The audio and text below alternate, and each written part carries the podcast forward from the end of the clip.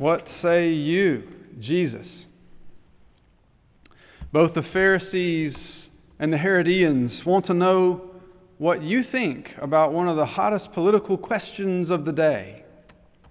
Will you side with the Pharisees, who would like to see a return to the throne of David?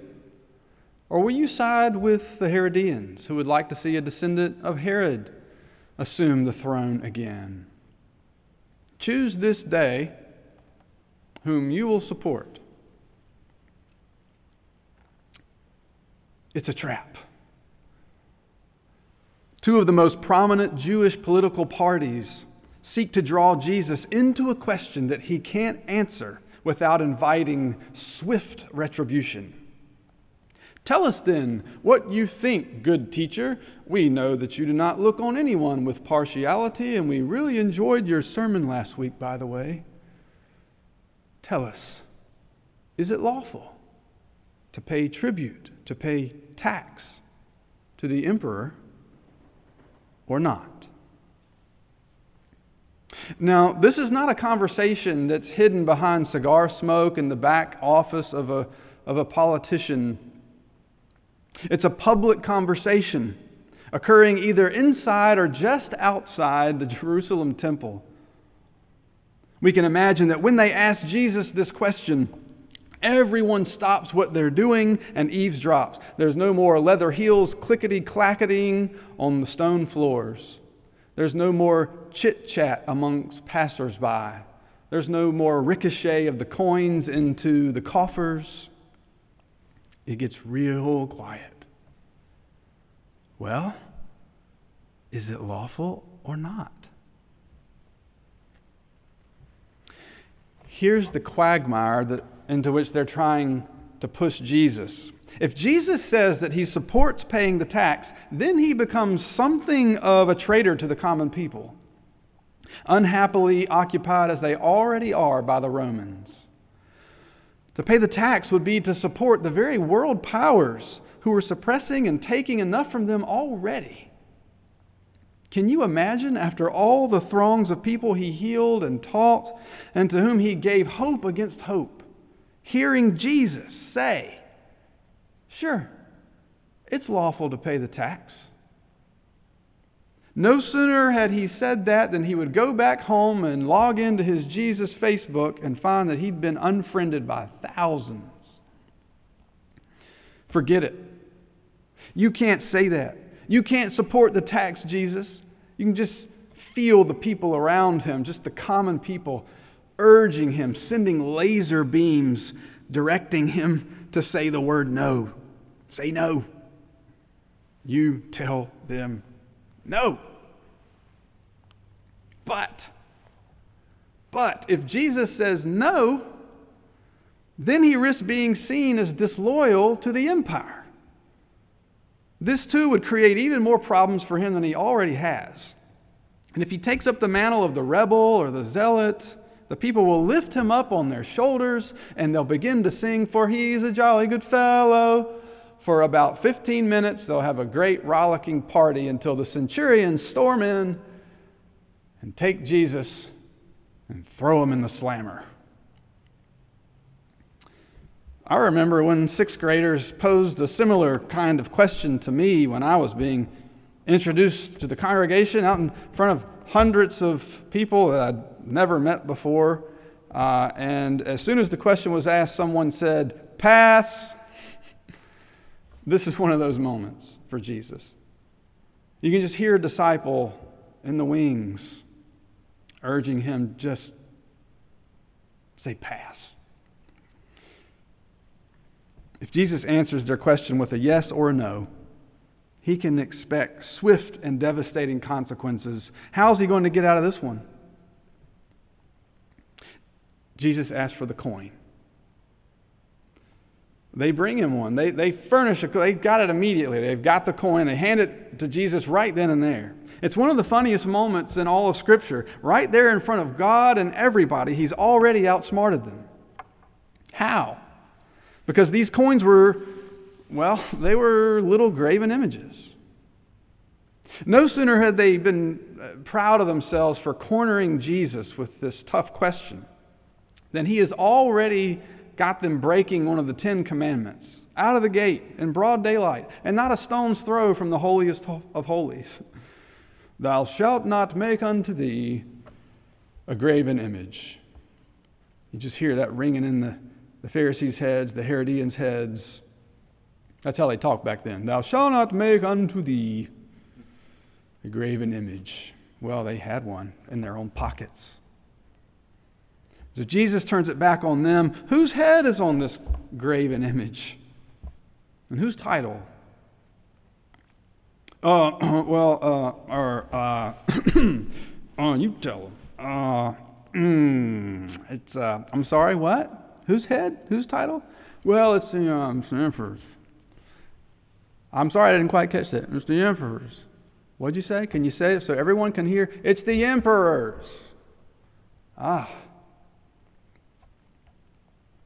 And then Jesus makes it plain. Well, then, give the emperor the things that are the emperor's, and to God the things that are God's. Of course, in a way, it sounds like Jesus has just threaded a needle by taking both sides at once. But that's not it.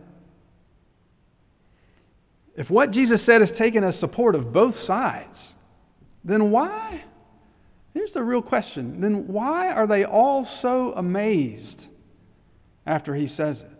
They're all amazed. And they stand there in a stupor before they just sort of gradually wander off. I believe what's happened here is Jesus has just exposed the idolatry of their chief concerns. As Dorothy Day once wrote about this passage, the less you have of Caesar's, the less you have to render to Caesar. That, I believe, is the revelation that comes crashing down on these leaders. When we give everything to God, what's left for Caesar? Now, suppose Jesus were confronted by some political parties of our time, and they asked him whose side he was on. You can bet if it happened in the town square, the same scene would unfold something very similar. Just a few weeks before the election, the propaganda has reached a fever pitch. Everyone is tense and irritable and doom scrolling Twitter. Tell us, good teacher, who are you going to vote for? And gets real quiet. Right outside of Tupelo Honey in Pritchard Park. And Jesus looks around at those gathered, calm and composed. He catches somebody's eye and he winks at him.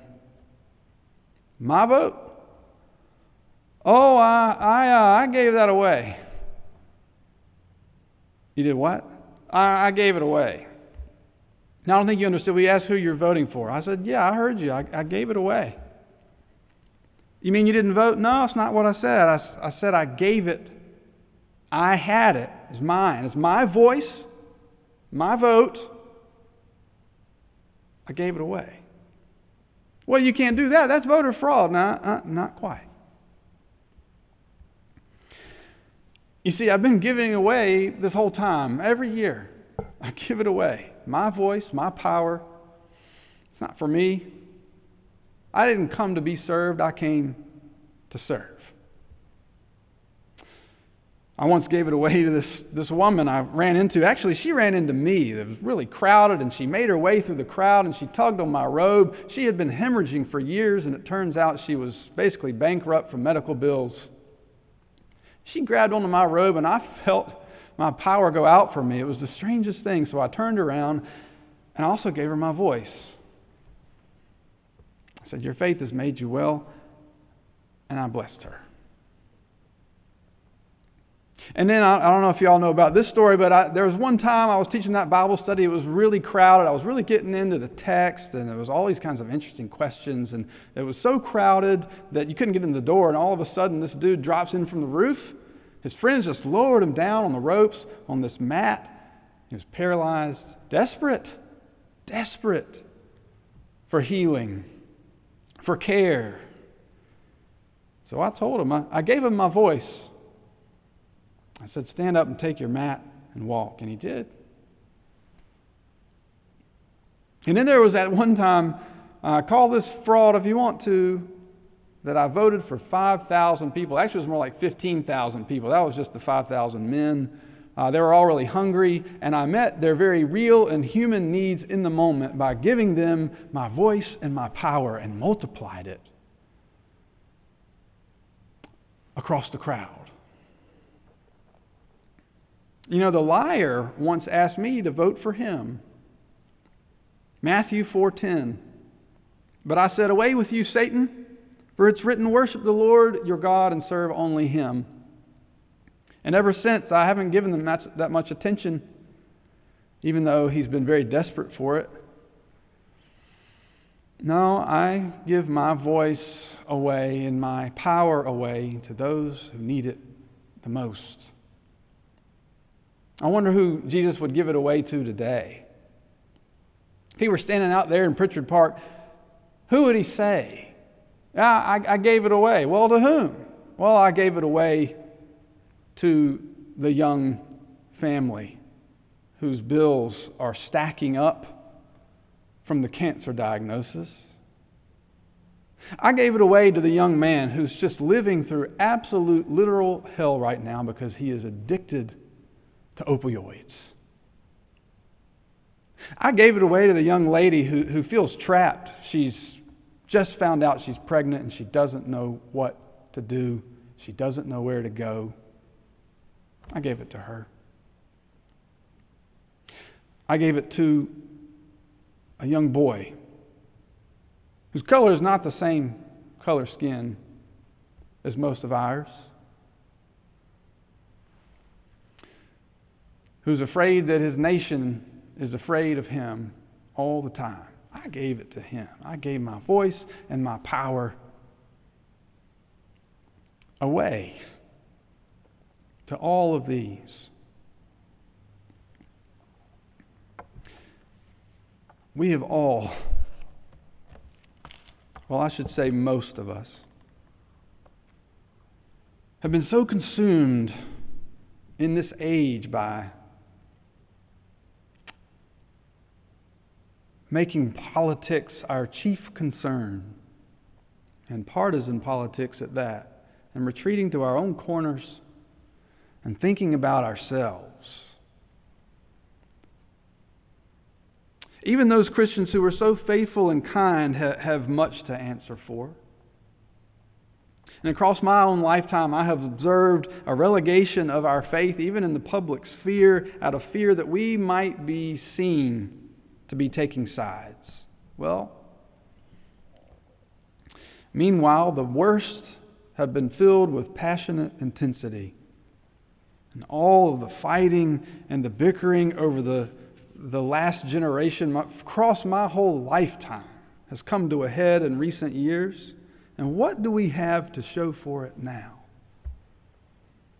A threadbare nation, even before COVID, that has become an object of wonder and amusement to our neighbors, a grotesque monument to unchecked greed and power with shocking economic disparities and a declining average lifespan, which you typically only find during times of world war.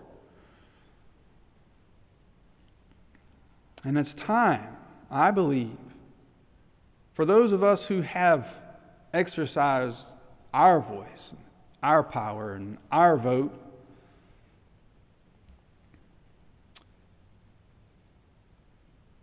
to give our voice and our power to the unheard, and to the forgotten, the rejected, the poor, those whom our nation calls minorities, and the young. That's what I'm going to do this year. I'm going to give my vote away because I've been inspired by been inspired by my friend Gus. Gus is a little older than me, early 50s. He's got two young children in high school. They can't even vote yet. Gus told me the story recently. He was sitting at the dinner table with his children. And he looked up from his plate and he surprised them with the question Who do y'all want me to vote for? He said, I'm old now. You know, I've had my chance. I've been voting since like the 20th century. But the decisions that the next people make, they're going to affect you more than they affect me. And by the time some of the consequences come to bear on decisions that are made in the next few years, I might be dead and gone. So, who do you want me to vote for? Because I'm going to put my voice in on your behalf.